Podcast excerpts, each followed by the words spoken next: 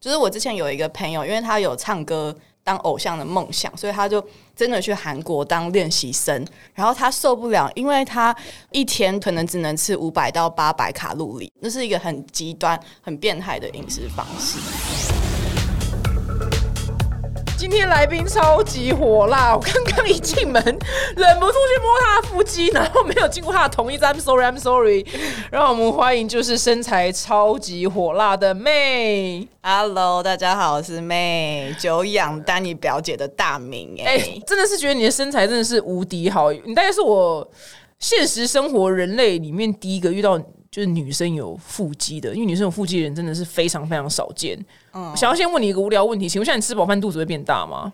会呀、我也是正常人，好不好？因为我就想说奇怪，就是你们是不是有了腹肌的人，就吃饱饭之后肚子就再也就不会变大，就是永远是平的？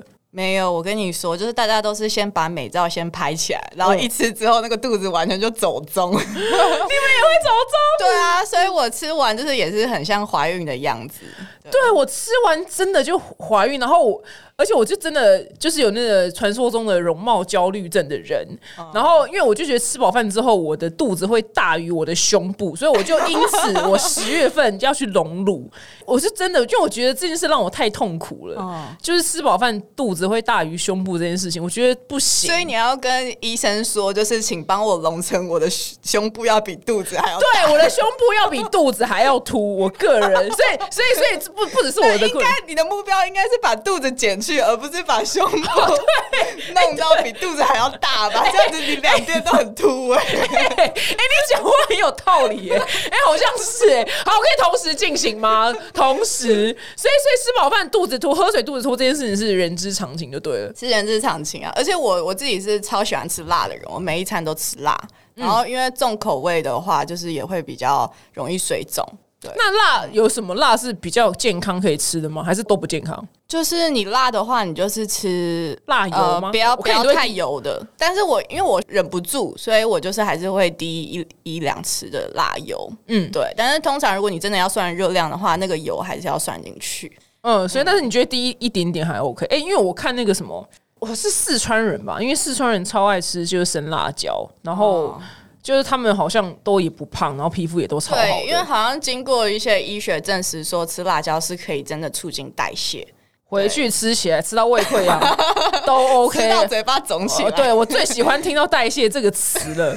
好，那因为就是你的那个主要客群都是女生嘛，就你的观众们都是想要变瘦的女生。是然后我我最近有一个困扰，就是我不知道你有没有啦，就是因为韩国女团们都非常非常的瘦，然后常常就是拍到他们在台上是一个动作，然后他们那个肋骨全部都跑出来的动作，然后我就会觉得说，哇靠，是不是？我当然知道我不可能瘦成那样，可是我就会受到影响，我就觉得天哪天哪，是不是真的要把自己弄成那样子的审美观？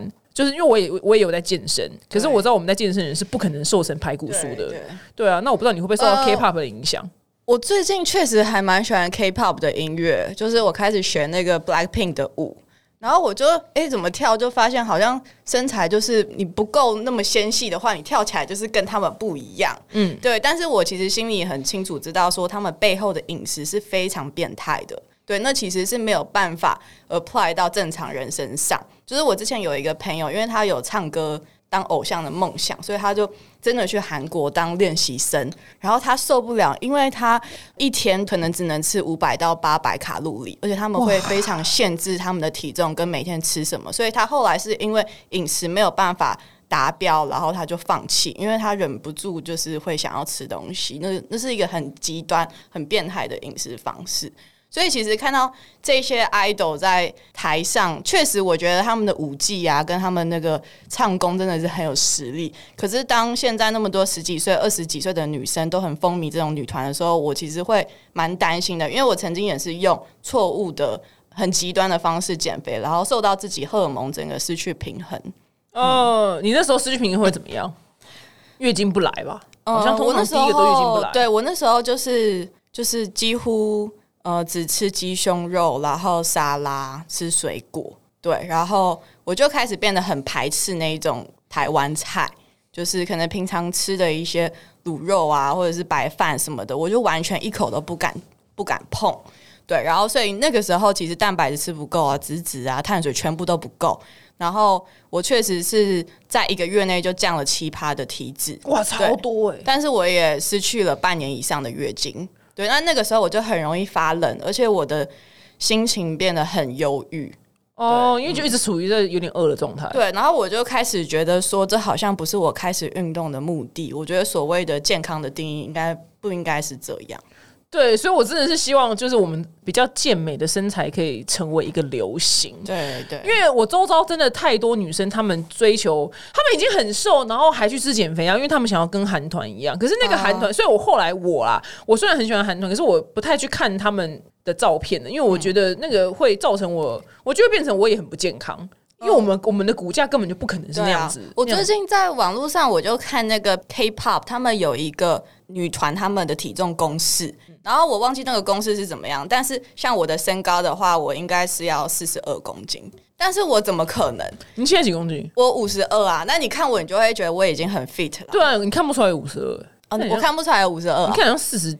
六左右，四十六七左右，这就是练肌肉的魔力。真的，视觉上像四开头的人呢。哦，真的。对对对，没有客套，没有客套。嗯，那我身高是一六六，然后 Black Pink 的 Rose 他是一六八，然后他只有四十四公斤。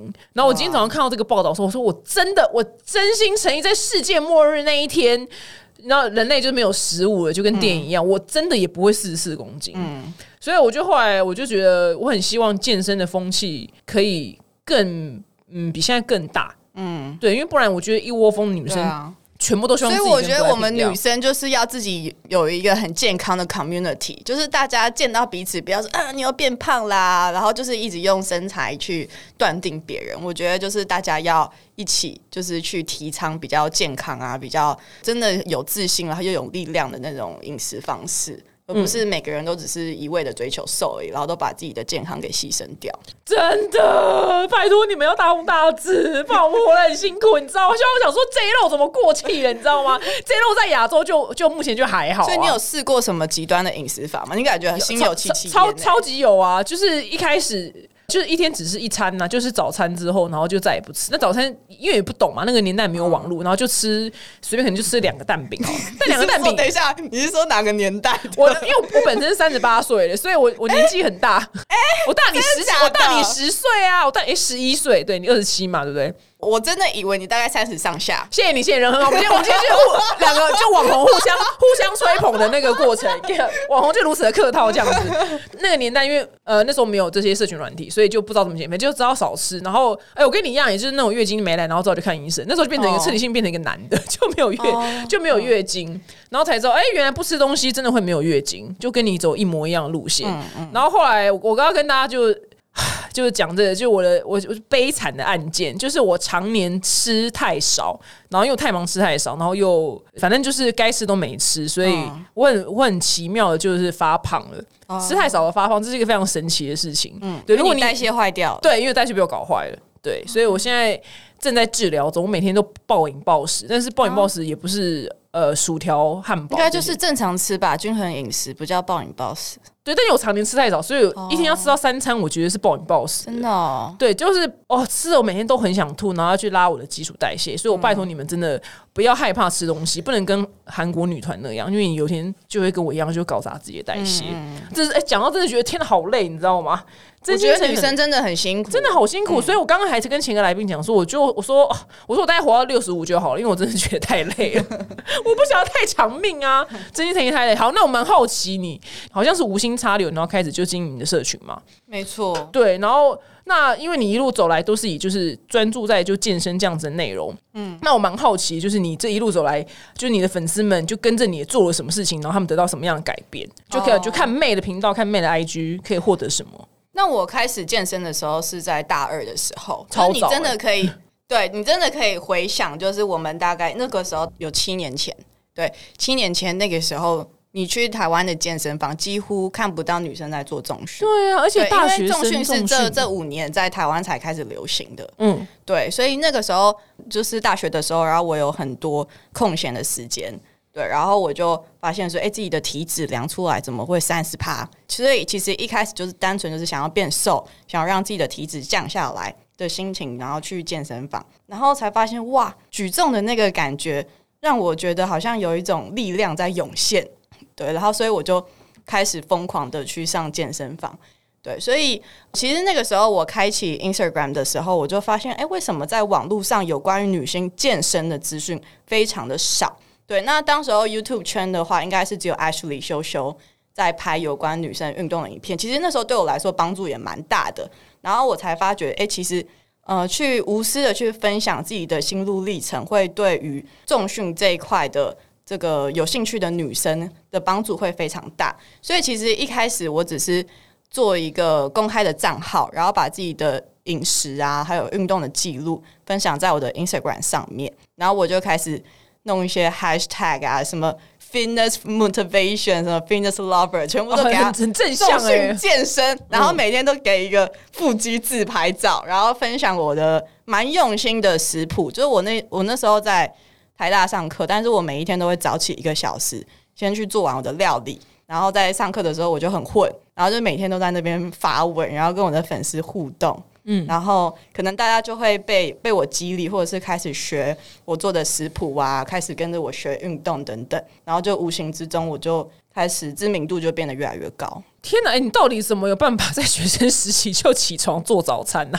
我们学生时期不都是走去学校的早餐店买一份早餐吗？是因为你想要吃很健康，对不对？对，我想要吃很健康，而且其实背后有一个小故事，因为我那时候发现台大周边完全没有呃好吃的健康美食，很所以学校通常不会有，对，现在现在比较多，但是几年前完全没有。然后，所以我我以前的 Instagram 账号叫做 NTU Love Healthy，超呃就喜喜欢健康这样。对，所以那个时候其实是想要锁定就是台大生，然后不知道。要怎么在校园周边吃美食的一群人，嗯，然后但是这个策略是失败的，因为大家不 care 啊，因为大学生都马上是猛吃，吃吃吃饱加抽霸这样子，对对，然后那后来我就想说算了，就是我我应该要把这个 T A 锁定到更大的 audience，所以我就把这个定位给舍弃掉，我就。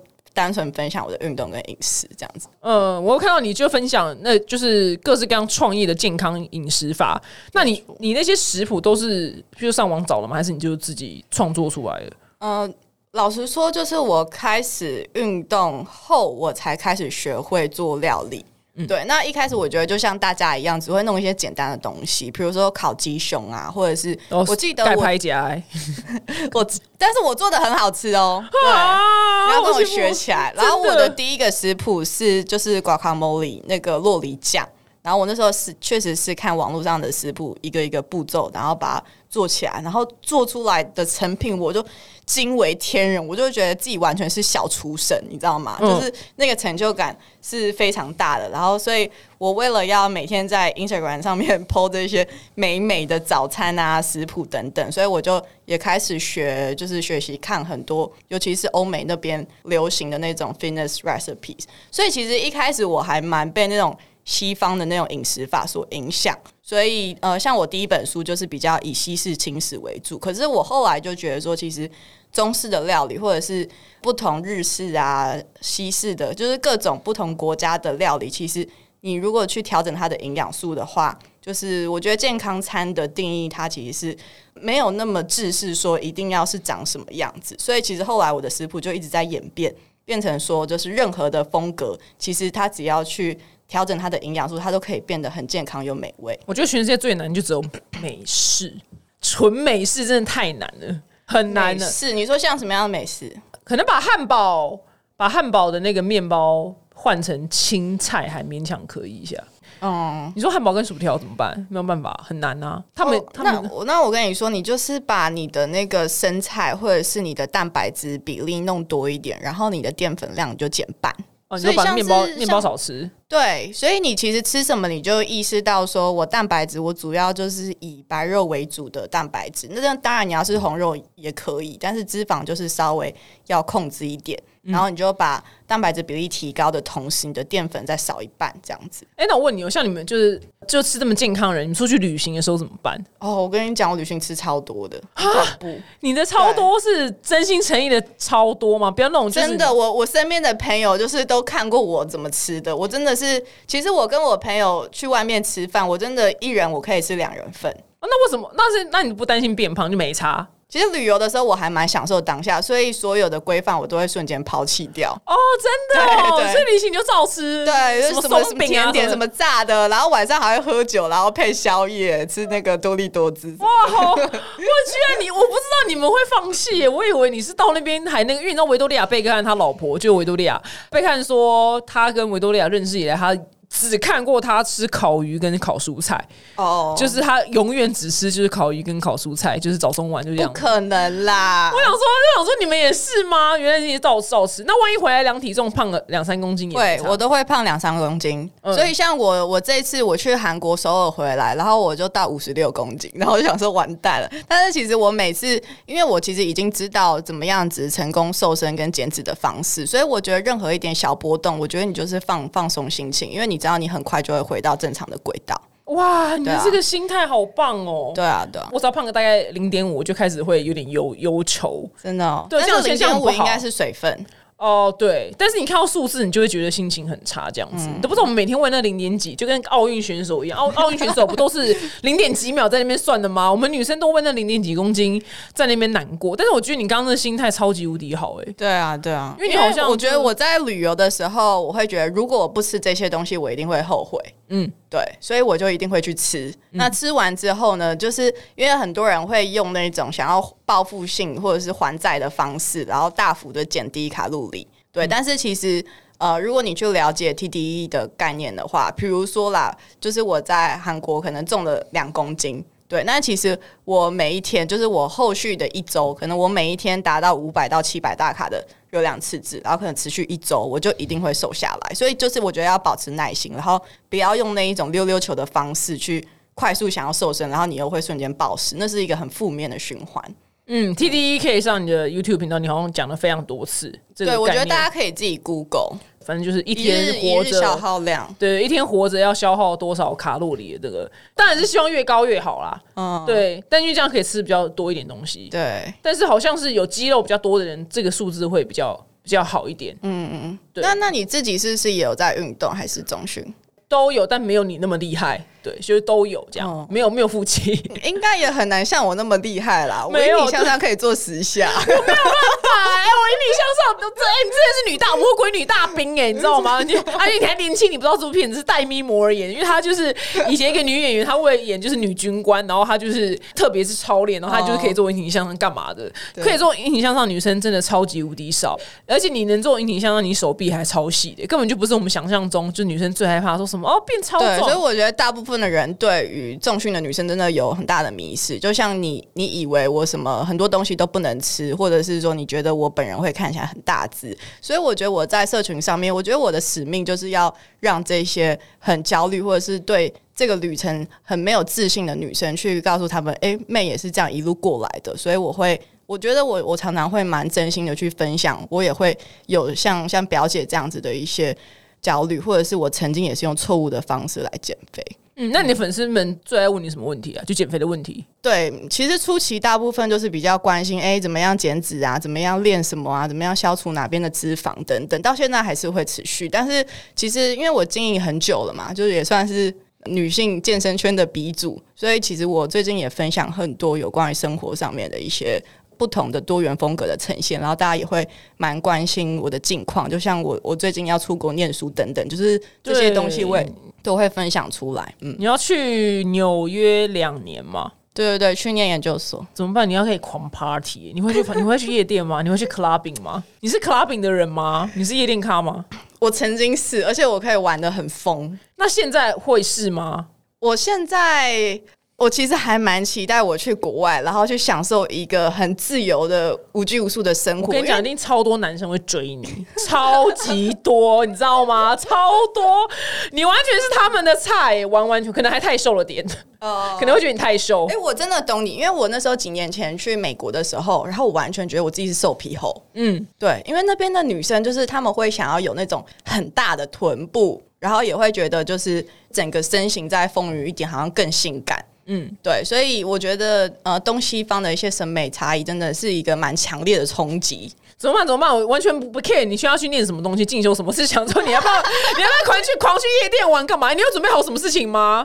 纽约超级棒，那你去一住要住两年，对不对？对啊，做两年，哇，好爽哦！超多事情可以发生，嗯，多去看看有什么样的帅哥啊？对呀，在纽约超爽的。对啊，那你爸妈担心吗？还是没差？我爸妈还蛮担心的，因为我会住在那个曼哈顿市中心，会租个房子。对，然后我也是打算就是要体验那边的夜生活，应该会很刺激。一定要的，一定要喝个烂醉的，每天喝烂醉。那你还怕？那你还会那个吗？剖什么去健身房这种东西吗？会，所以就是喝酒的那个 content 可能不能剖太多。喝喝酒 content 可能就微微就偶尔限动发一个这样子。对对，我跟你讲，你就一早就绑个高马尾，然后就是去什么？你会靠近坐在什么中央公园的附近吗？去那边慢跑？不对，这电影都这样演吗？我觉得即使我不住在那边，我也可以在那边那个 gay 拜一下，在那边跑。对对，你就那个马尾要绑超高那种哦，就是然后你在跑步的时候，那马尾会左右晃，这样晃啊晃啊晃啊晃，你知道吗？就是然后我想就超级无敌时髦。你 反正你那么爱早起做做早餐的人，你就跑完然后再回家喝喝一杯什么 smoothie，你知道吗？好好，你就你就拍这一系列这样子。好，我我到美国之后我拍给你，然后去 tag 你，但你表姐叫我这么做。对对，你就你就这样子，就超级无敌时髦。但是我本身没有要加入你的意思，因为本身不是户外咖，哦，对我完全没有办法，我们完全没有办法就早起去慢跑。你就会早起慢跑人吗？其实我现在没有那么喜欢跑步，因为当你开始重训之后，你就会发现其实。能够瘦身是热量赤字，你不一定一定要跑步才能瘦身哦，不一定要有氧才要才能瘦，是不是？对啊，对啊。所以只要呃有重训，然后有肌肉，然后再达达到什么热量赤字，就可以变瘦。没错。我也很讨厌跑步，所以你刚刚那个你就录一次就好了。就是你知道，就是做做对，你就那个马尾晃啊晃那个画面，只要就拍到一张照片就好，你就请你同学帮你拍。对啊，我可能跑个二十公尺有抓到。对，就是就是同学要帮你拍下那个，就在中央公园，然后马尾飞起来那个画面，超时髦，就觉得哇，天哪，这个人活得好高级哦！我帮你想好了，因为你去纽约一定要过一些这种奇花的生活啊。没错，我一定要在那边给鬼给拐。对，好了，认真问一下，你要去念什么？好，虽然我不是很 care。哦，我去那边念那个 marketing 啦，念行销，念行销。嗯，那是对于就你自己的工作，因为我我现在也算是有在经营品牌，然后我一直都觉得说，哎，其实，在社群上面去分享这些东西，也算是在宣传个人品牌的一一种形式。对，然后，但我就想到说，哎，会不会我三十岁之后，我就没有这样的名气啦，或者是我就想要退居幕后等等？因为毕竟有时候当 YouTuber 啊，或者是就是经营 IG 等等，你是需要很多能量跟精力去做，然后你会去想说，那我三到五年之后我要做什么？对，然后我就觉得，哎，其实我有一些 marketing 的一些天赋，然后我又有兴趣的话，那我就把这个专业给学起来。哇！但是就像你说的，我主要是去那边体验生活，因为我从小到大就是很向往那种国外生活的人。你超适合，你整个人气息就很像。美国哪边回来的？欧洲哪边回来的人啊？那你现在总算要真的去踏入了，没错，好棒哦！天哪，我就帮你想到各式各样。你知道，不是因为你知道我朋友就当时就是跟我讲说，纽约念书的时候，然后就周末什么就是一定要喝个叫 bar diving，就是他可能要去个四家这样，不能只去一家，就第一天喝完喝，然后再跟同学跟朋友再去下一家，然后就一条街这样去四家去夜店这样，或是什么 club diving 这样。那现在你会喜欢这样子的？那种生活嘛，我我曾经真的是梦想要过这样的生活。嗯，后来呢，因为现在年纪真的是大了，我已经迈入就是长青组了，我已经三十 三十八、三九了。我发现体能真的是有有点限度，你知道吗？可能就可能一家就差不多了。哦，对，我就体能有限，所以你现在是因为你现在三十岁以内嘛，你体能是可以的。好，对我跟你讲，我也我也在运动，我一周还运动四五天。但是你很厉害耶！可是是游泳那些的啊。哦，游泳就不是不是重训四五天呐。嗯，对，因为重训四五天。可能就身材肯定会你会比较类似这样，但我没有那么爱没有那么爱重训。OK，对，而且而且哎，我是真的那个哎，我只要做很重，我的小腿就变很粗。哦，那我觉得小腿比较是基因，对，没小腿真的是没有办法，小腿是基因。然后那时候我前几年就扛到，其实也没有超超重七十几公斤、八十几公斤的深蹲，然后我腿很厉害耶，然后我腿就无敌粗，你知道吗？然后我就很烦恼，问我教练，我说。哎，那我觉得你有重训的天分，因为你不喜欢，我不喜欢。你还可以到八十公斤，我就对啊，但是就是小腿变无敌粗哎、哦然后我就很苦恼地问他说：“腿要小腿要怎么变细？”他说：“你就不良于行，卧病在床就会变细了。”然后哎、后来真的就靠着，因为疫情不能去健身房嘛，哦有封城的有好像三四个月吧。嗯，哎、我腿就变细嘞、就是因为不能去健身房，然后我小腿就变细 OK，所以我从此以后就回归之后就再也不扛那么重，嗯，就扛我就重量砍一半，只要有有做到就好。确实就是我我以前也会有有一点担心，这样继续练下去，我臀腿会不会越来越粗？对因为我但是看你腿还是很细耶、对所以就是如如果我真的迈入那一种，就真的觉得自己的臀腿在放大的过程，我就会赶快进入一个减脂的阶段。但你减脂、哦减脂之后，你的腿啊就会变得比较紧实。嗯，对对，嗯，所以你的小腿是应该就是就是细。其实我小腿天生就是比较细长，因为因为我天生是比较苹果型身材，就是我四肢都是偏细，嗯但是我以前的脂肪完全都是累积在腹部。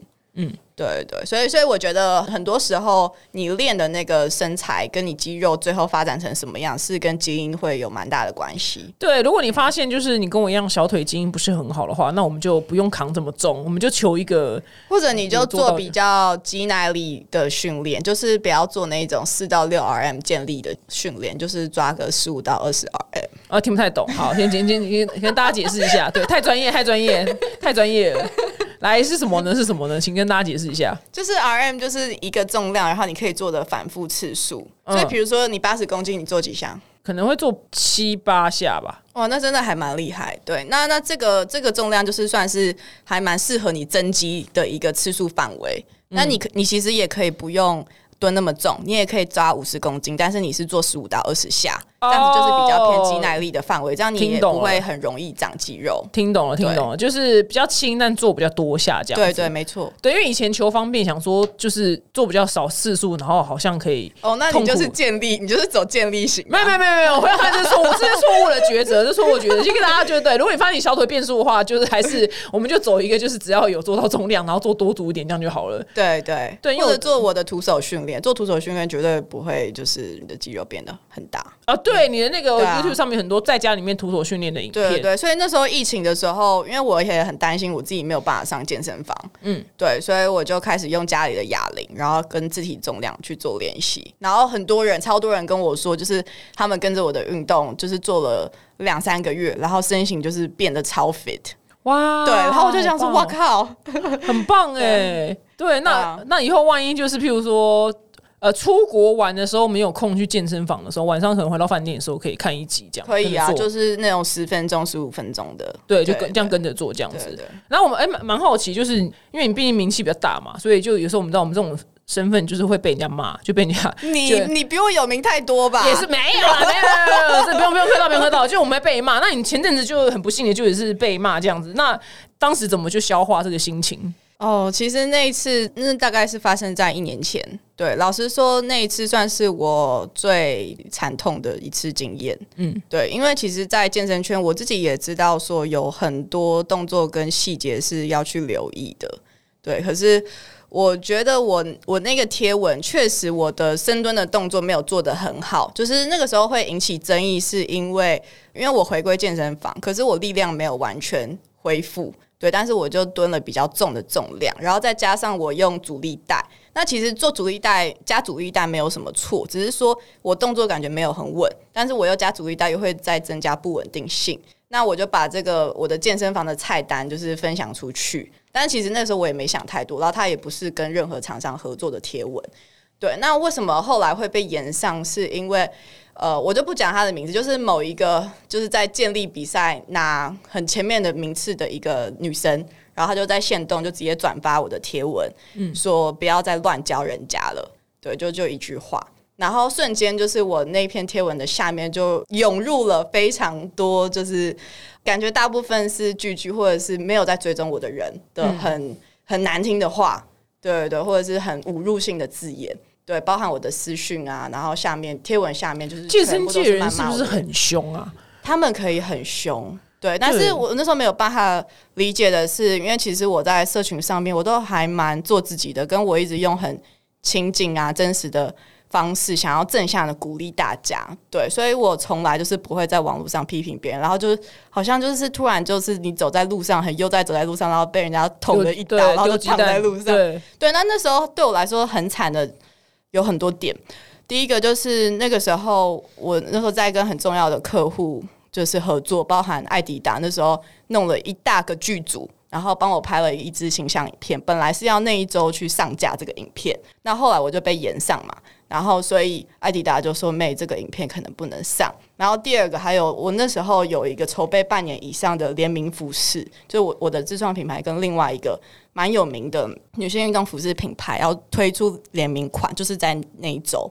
然后对方也说没有办法跟我在这个时候这个状态推出，所以其实对我来说打击太大了。然后再来最惨的就是我那时候已经发了道歉文，然后我就发现，哎，其实很多很多百分之九十五的女生们，就是还是给我很温情的留言，让我觉得很感动。但是这时候又有很不幸的事情发生，就是过几天之后呢，呃，我的 IG 突然不能用，就是因为背后的原因，就是因为我的账号被检举。被一群想要攻击我的人，然后去恶意的检举，导致我的 IG 被停用。嗯，对，所以那个时候我就记得说，我每一天睁开眼，我就会觉得天哪，我的世界好像毁灭了。因为其实对于社群创作者来说，你的 reputation 就是你的名声跟人家看你的方式，然后还有这个账号，其实它不只是代表你的记录，它是几年的一些很珍贵的一些回忆，或者是你的创作内容。跟甚至就是因为我有公司，所以我要养员工，所以很多那个赚钱的方式也是来自于 Instagram。所以那时候账号被停掉的时候，我真的就是突然就觉得差不多想跳楼，慌哎，对对对对。但是经过一周的抢救之后，账号就有恢复。可是我觉得我也学到了很多重要的经验，包含我也觉得说，其实呃，如果我把自己当成是一个。那么多女生在模仿或者是学习的典范的话，其实我对我自己的要求要更高。对，就是无论有时候我也会觉得，我我其实不想要再那么的往就是健身的这个形象走，因为其实对我来说，我练一个体态差不多，我就觉得 OK 了，就是我自己欣赏的体态。可是当那么多人他们很喜欢我分享的知识或者是内容的时候，我就要对我自己的要求再更高。所以你想要怎么样更高呢？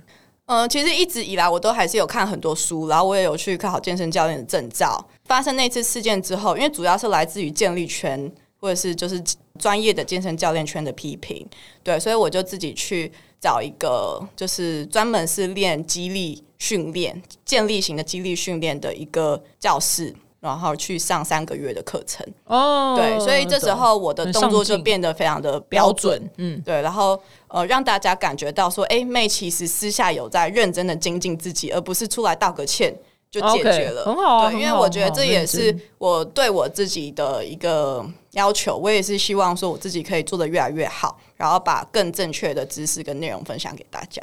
哇，你们这个圈子好严格哦。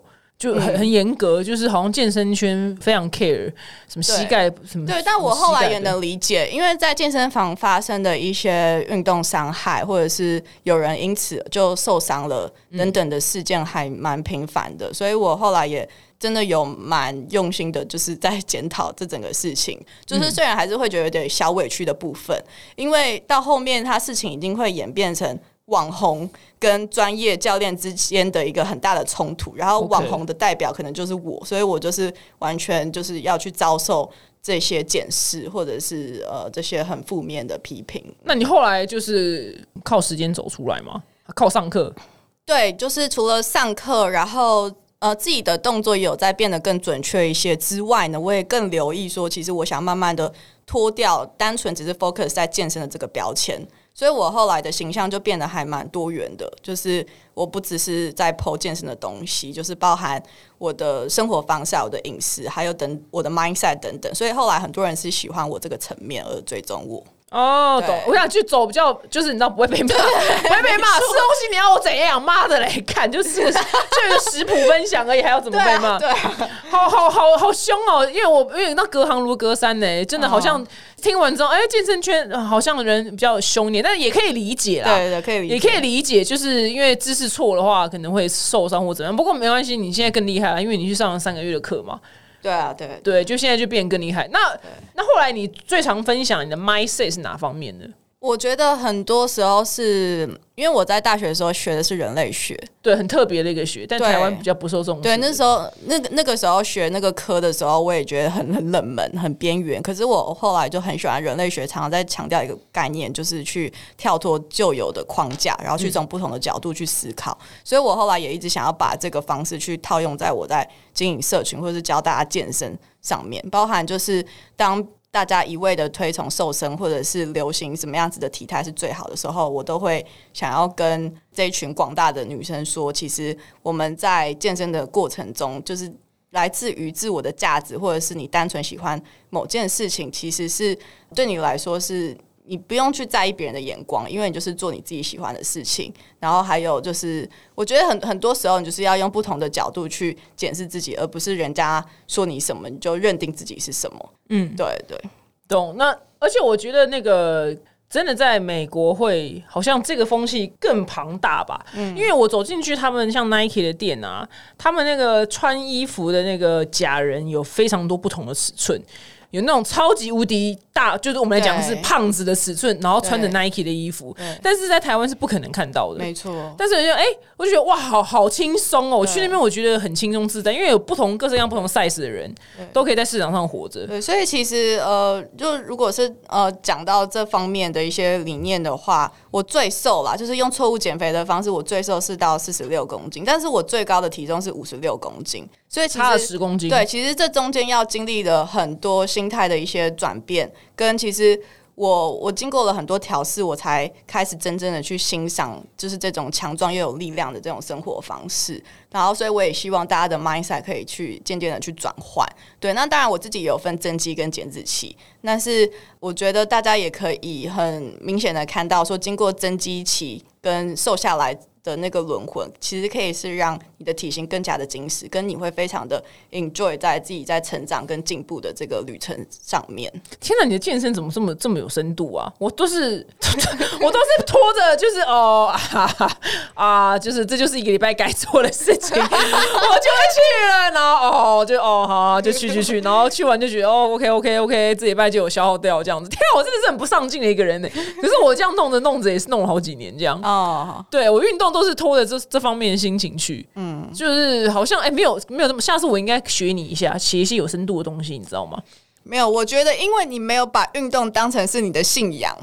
我觉得对于我们这哦些很投入健身的人来说，就是运动就像是我们的生命一样，然后我们生活上面的很多选择，然后都会不知不觉的被这个信仰所影响。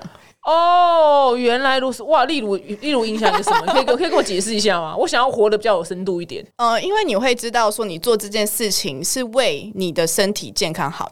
就是就像你刚刚讲，你只想活到六十五岁，对所以你就是已经限制了你自己。对，不是因为活太久，真的要准，就是觉得很累。好，我那先不要管我活到几岁好了。我想要，所以我想要把从这个态度带到从这个核心理念外，你就是要去想说，我就是要让自己变得健康，然后很长寿。嗯我要有一个更有活力跟很健康的大脑，去过我下半辈子的生活。你要先以这个目标去前进。